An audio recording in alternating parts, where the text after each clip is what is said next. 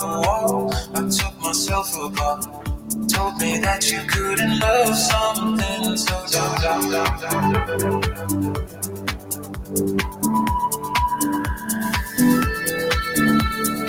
So if the best of me is all you care to see, baby, I'm asking you now. If it's there, you ask why. Can you hold me underwater?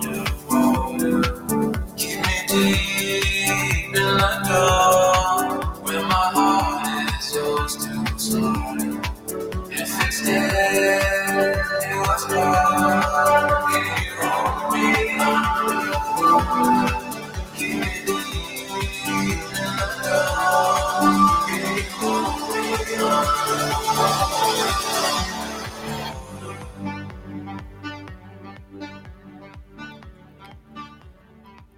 I'm Donald Wayne, and this is Trice Talk Mini Pod for Sunday morning, pre dawn edition, April the 11th, 2021.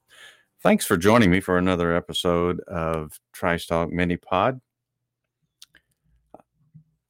Tonight, I want to um, share an article with you that I found on heritage.org, which is an online site for the Heritage Foundation. The article is a commentary on immigration by Chad Wolf, a visiting fellow from the Davis Institute, and Lora Ries, director of the Center for Technology Policy. The title of this uh, commentary is Why Biden's Blaming Trump for Border Crisis Has Zero Credibility. The article goes on to say, no one believes the Biden White House's feeble attempt to blame Trump for the current border crisis. As the Biden administration unsuccessfully tries to deflect blame for the humanitarian disaster now occurring before America's eyes, despite its directed media blackout. The administration is only succeeding at showing it knows it has a problem. Now, of course, since this article was written, uh, they have allowed more pictures to be taken or you know, it's a lot of pictures are coming out illegally. I understand, but um, anyway, there ha- there are more pictures coming from those holding sites than there were probably at the time this article was written. Uh, the Trump administration experienced a border crisis in 2019 when families and unaccompanied children, mostly from Central American countries, surged at our southern border and claimed fear of returning home in order to uh, obtain entry into the U.S. and disappear into our country's interior. No one can forget the images of the caravans of illegal aliens traveling north. The height of the crisis occurred around May 2019, when U.S. Customs and Border Protection encounters reached over 144,000 illegal aliens. To end the problem, the Trump administration sought help from Congress in the form of additional funding to build the border wall, an end to the Flores Agreement, which a single federal judge expanded over the decades in an unrealistic order that children could not be detained more than 20 days. And a legislative fix so that the Department of Homeland Security could treat unaccompanied alien children from Central America the same as those from Mexico. However, Congress refused. By that time, of course, as you well know, uh, Democrats won the majority back in the House of Representatives, so uh, there was little that could be done with the House. And of course, Nancy Pelosi was Speaker again, and uh, there was not about to be any cooperation coming from her or anyone on that side of the aisle. But Nancy Pelosi and others on the left denied that there was even a border crisis that, to, to have to worry about. And so the government did shut down in, in a stalemate, but of course that was a short lived situation. The Trump administration had to end the crisis on its own, choosing a heretofore unused but statutorily authorized Remain in Mexico program it negotiated with Mexico to house migrants seeking U.S. asylum on the Mexico side of the border during their pending court proceedings. When the would be migrants learned claiming fear alone was no longer their ticket into the U.S., the caravan stopped coming. Imagine that. Then the Trump administration also leveraged with El Salvador and Guatemala and Honduras, announcing a $560 million cut in foreign aid for these three Northern Triangle countries in order to negotiate asylum cooperative agreements. That move resulted in those countries and Mexico enforcing their own borders to prevent migrant flows. They also began building up their own asylum systems and receiving nationals back who traversed their country, but had not requested asylum before seeking it at the U.S. border. The waste and inefficiency of foreign aid and money is legendary and well documented. The root cause of poverty and violence and persecution in these countries is corrupt, mismanaged governments, not the absence of U.S. taxpayer dollars. Now, this article doesn't go on to say how much money was given to uh, Central American countries over the years in an effort to try to what stabilize those countries, to encourage people to stay there. And I think history, and I'm, I'm kind of off the article here for a second, but I think history has shown, and we've heard numerous stories in the past about money that U.S. taxpayers give foreign governments in an effort to try to get them to do things that are beneficial to the United States or in the interest of the United States. And how many times have we heard that come back to bite us in the ass? That that money was just pissed away and, and taken by uh, the ruling class in those particular countries. I mean, there's a list. But that's what the, the United States has been doing for years in Central American countries, giving these people money in an effort to try to help them in their economies and, and thereby keeping their populations within their own countries and discouraging them from uh, wanting to, to come to the United States. There's a, uh, this is back to the article, there's a, a organization called Transparency International, which publishes annually its Corruption Perception Index, rating countries worldwide based on perceived corruption. Now, of course, per- perceived corruption is not exact fact, so we're not sure. This article doesn't tell us, you know, what what they base their perception on. But out of 180 nations that it rated, with 180 being the worst, of course, El Salvador ranks 104th. Guatemala ranks, ranks 149th. And Honduras comes out at 157. So they're not quite at the bottom of the pile but uh, you know, especially with Guatemala and Honduras, they're pretty darn close. The per capita income per the World Bank on these countries is for Honduras, it's $2,575 a year.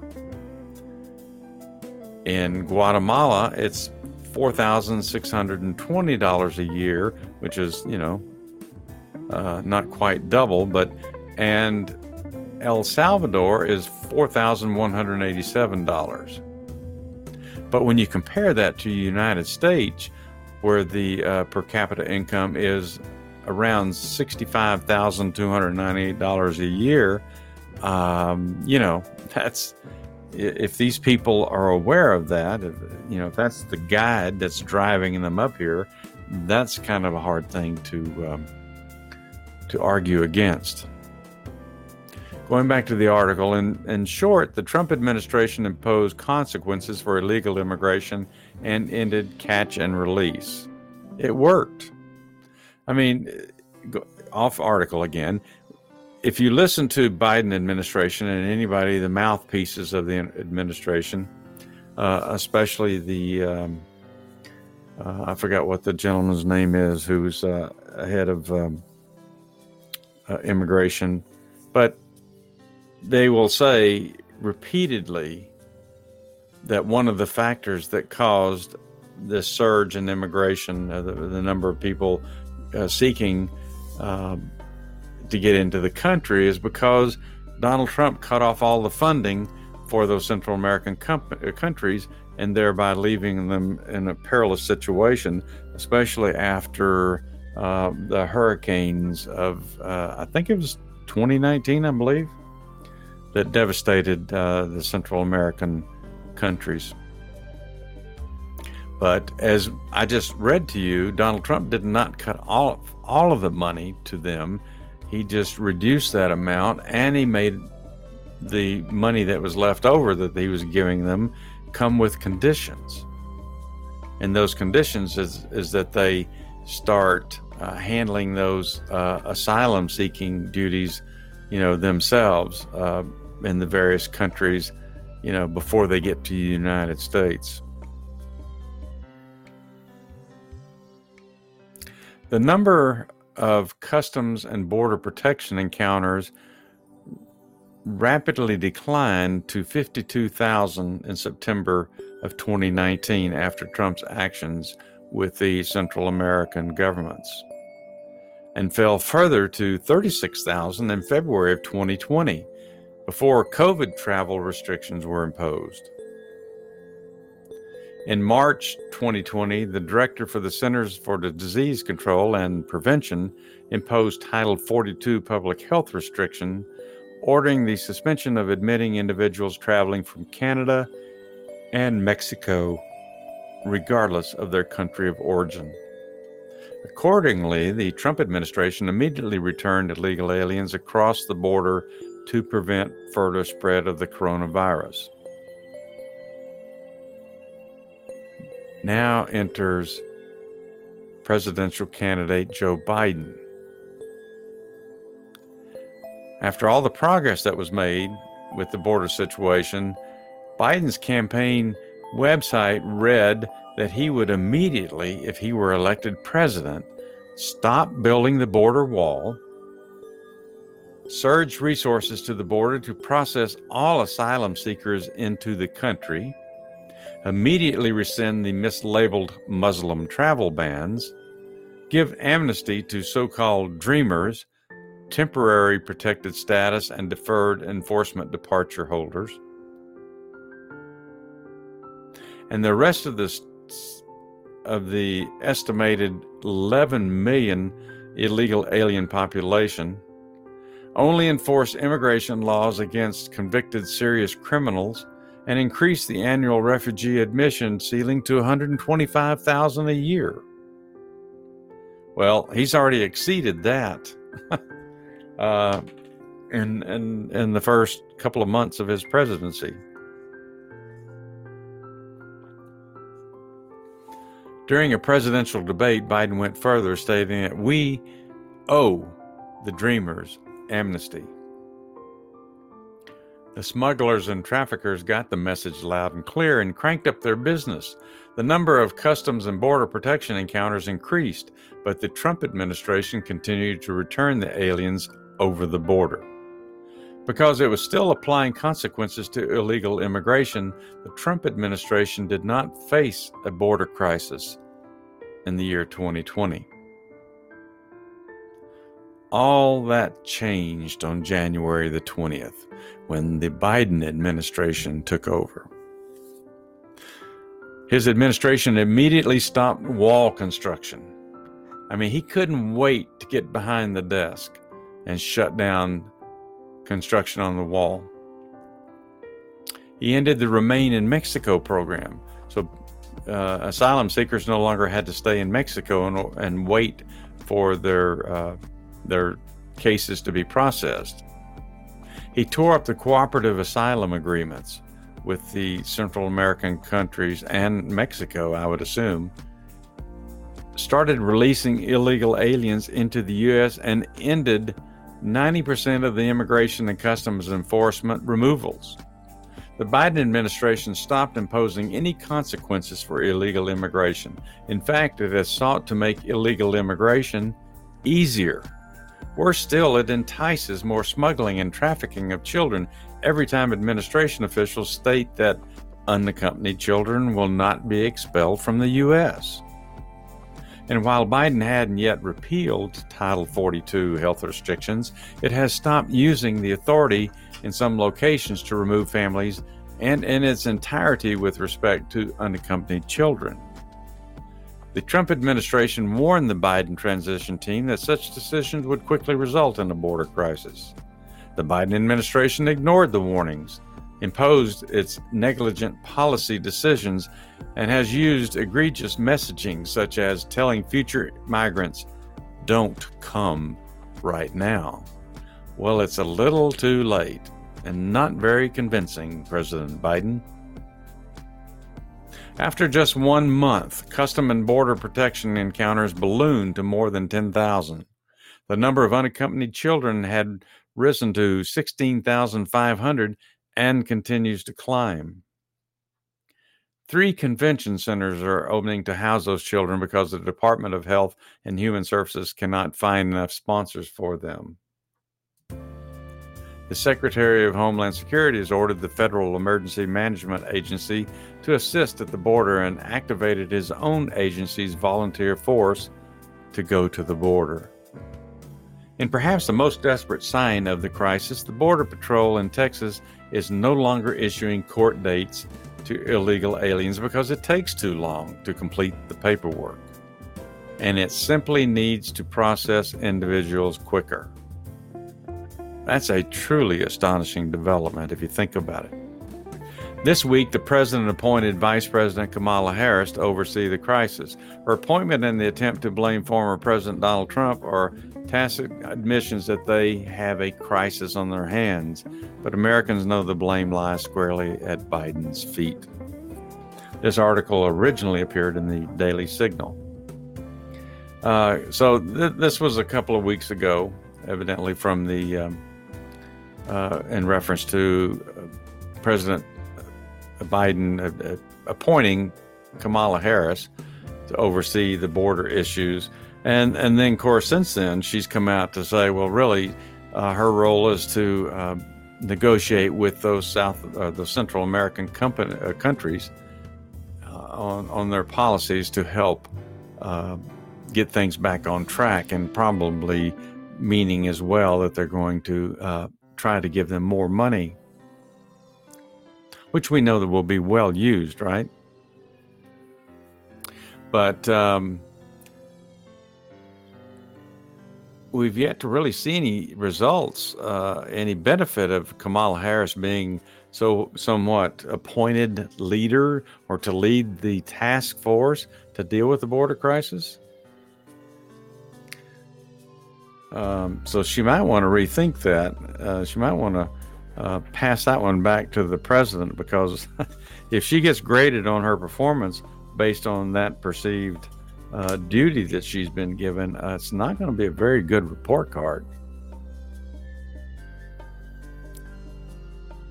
I find it hard to see indicate any indications that the Biden administration is going to put even a temporary halt to the border crisis which should tell everybody, every reasonable American, that Democrats are not concerned as much about American citizens as they are increasing the number of potential voters for future purposes.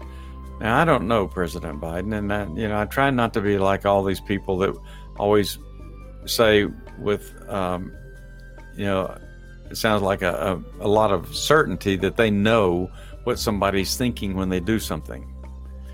Uh, what I try to say is based on what I see and and the actions that you know are in public. I can't help but believe that you know Biden is trying to do this for reasons other than anything that would benefit the United States. While every argument that I have heard that favors unbridled immigration in my opinion, is devoid of any common sense. They totally ignore the cost to the American taxpayers of each illegal illegal immigrant, if you will.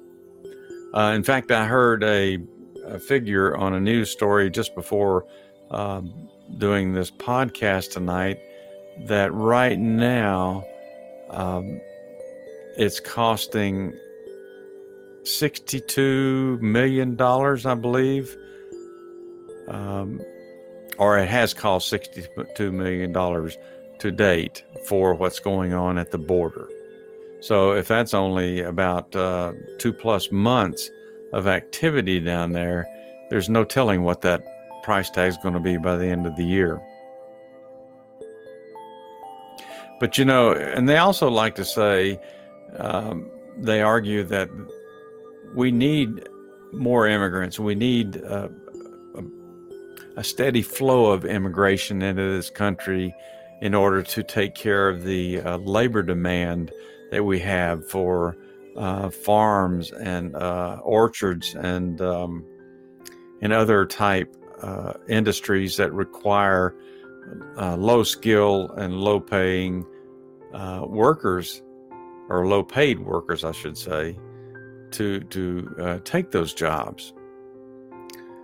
And they even argue that they uh, these immigrants take jobs that Americans don't want. And I've, as I've said before on uh, on Trice Talk conversations, I can argue against that because I'm I am in one of those uh, businesses that uh, immigrants have um, these illegals, if you will, have taken jobs away from me over the past 20 something years that I've had my own business.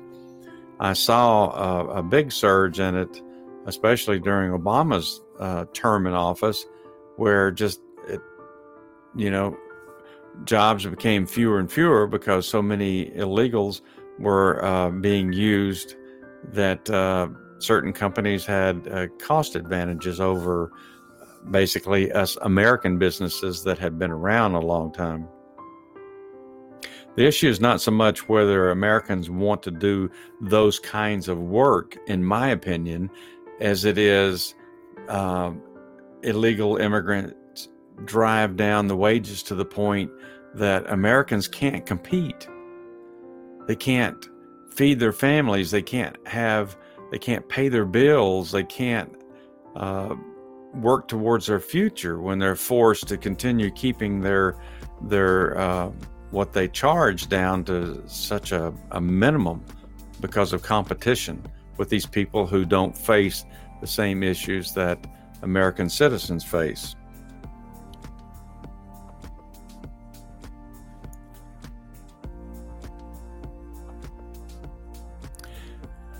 They say that illegals only take jobs that Americans don't want anyway. Well, I'd like for you to stand there and tell that you know, you liberals who want to, you know, say that as a fact all the time, or you, President Biden, that you want to say, well, you know, Americans don't want these jobs. Well, I want you to stand there in front of a group of American citizen painters and carpenters and landscapers and roofers and people who install tile and flooring and, and other, ki- other kinds of uh, installations that these uh, illegals have taken over to some degree in the past 20 years or so because, you know, our legislators won't protect us from the border. You know, they want to let them in here with this with this uh, attitude. Well, they're going to farming jobs. They're going to uh, jobs, you know, that need uh, large numbers of people that Americans don't want to do anyway. But then they always forget to talk about the painters and the carpenters and the landscapers and the roofers. I know plenty of Americans uh, that own companies in those fields that uh, were basically just about run out of business because they couldn't compete. When uh, American painters, you know, would need to make an average, uh, let's say, you know, uh, twenty five hundred dollars for an average house Yet these illegal uh, workers will come in here, and and the painters that use them, they can charge twelve hundred dollars and still stay in business. So, all that's garbage that they tell you. But I guess that the Biden administration and, and, and Democrats and liberals think that these people who get knocked out of these landscaping jobs and painting jobs and roofing jobs Well, they can just go work in the green industry. They can go install solar panels or do some of these retrofitting jobs that um, uh, that the Biden administration says they're going to do to all of these commercial businesses throughout the country. Uh, I got a question for you, President Biden. Who do you think those jobs are going to go to? You know, who do you think is going to get the contracts for these jobs to go do the caulking and the retrofitting of these buildings that you say that the American taxpayers are going to be spending all this money on? I can answer that for you if you don't have the answer. Of course, many American consumers are okay with the illegal immigration doing those kinds of jobs as they tend to be a lot cheaper than are their American counterparts. So I have to say in some in some respects Americans are complicit with some of this because you know, while they may complain about, you know, illegals being in the country, uh, many of them will still use companies that, you know, they know that they have illegal immigrants working for them. And they will use them because they're cheaper. They'll save money on their projects. It's kind of like the situation we're in with, um, you know, the old argument about Walmart and, and buy American and at one time, so much of the stuff that you would buy at Walmart was made in China. So, you know, as Walmart became more successful, well, basically, you know, they were getting rich off of uh, buying all these cheaper goods and things from China, which put a lot of American companies out of business or made it difficult for many of them to stay in business. And I've said for a number of years when the day comes when illegal immigrants coming into this country have been here long enough and, and, and gotten enough education or uh, been here long enough to learn how to do more than what they were doing when they came, the day that illegal immigrants can go after some of these jobs that people think they're safe in, that'll be the day that they care when they start taking some of these office jobs from some of these people that feel so comfortable.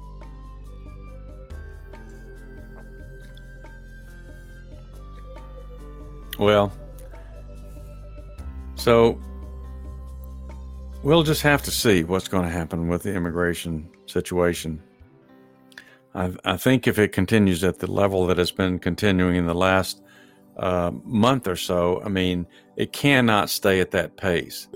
Um, I think you can tell by the way the news is reporting stories that a lot of people in this country are are getting fed up or concerned about the rising number, and especially um, the rising number of unaccompanied children that are coming into the country.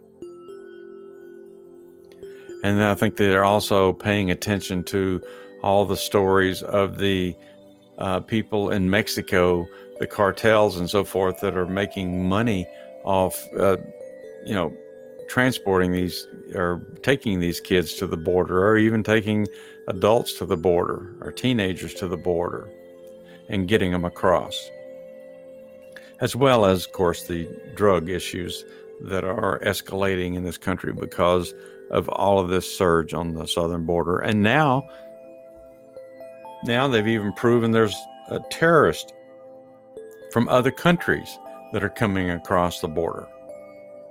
So, you know, Joe Biden's going to have to, uh, he's, he's got to hit that crossroad very soon where he has to make a decision whether or not to allow this to, to continue or if he's going to have to backtrack a little bit and say, this isn't working, folks. We're going to have to go back and, and look at uh, what we can do maybe some of the things that Trump was doing are not so bad. Of course, uh, true to most uh, liberal form, if they do have to backtrack, they will probably rename certain things so it'll look like their idea or their policy uh, and rebrand anything that Trump did so they can own it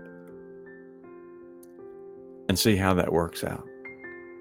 Oh, yeah, and by the way, when they stopped the wall, Um, there was an article, article uh, several weeks ago about all of the equipment and materials that was just abandoned on the border. I mean, there's there's uh, grading equipment and um, all kinds of construction equipment and and portalets and and steel uh, framing and so forth that's still down there on the border. That uh, the article I read says that the government's going to be obligated to pay for some of this material uh, and and to pay for some of the contracts, even though uh, Biden was saying, well, the federal government has a right to uh, to void any contract they wish without cause. So that must be something they build in there. But still, anything these companies have purchased for this project, I cannot imagine that they're not going to have to pay them money. And here's my question in, in that regards why in the hell don't you let them use up all the materials they have on the border? What you know, a, a smart president would have said, okay, we've already got the commitment here, this much on the border. Let's let them use that instead of having to pay these contractors and then let that crap sit there and, and rust or whatever will happen to it. But he was so anxious to shut down what Donald Trump was doing to get rid of every every reminder of how much they hated him that um, they didn't really think that part through very much.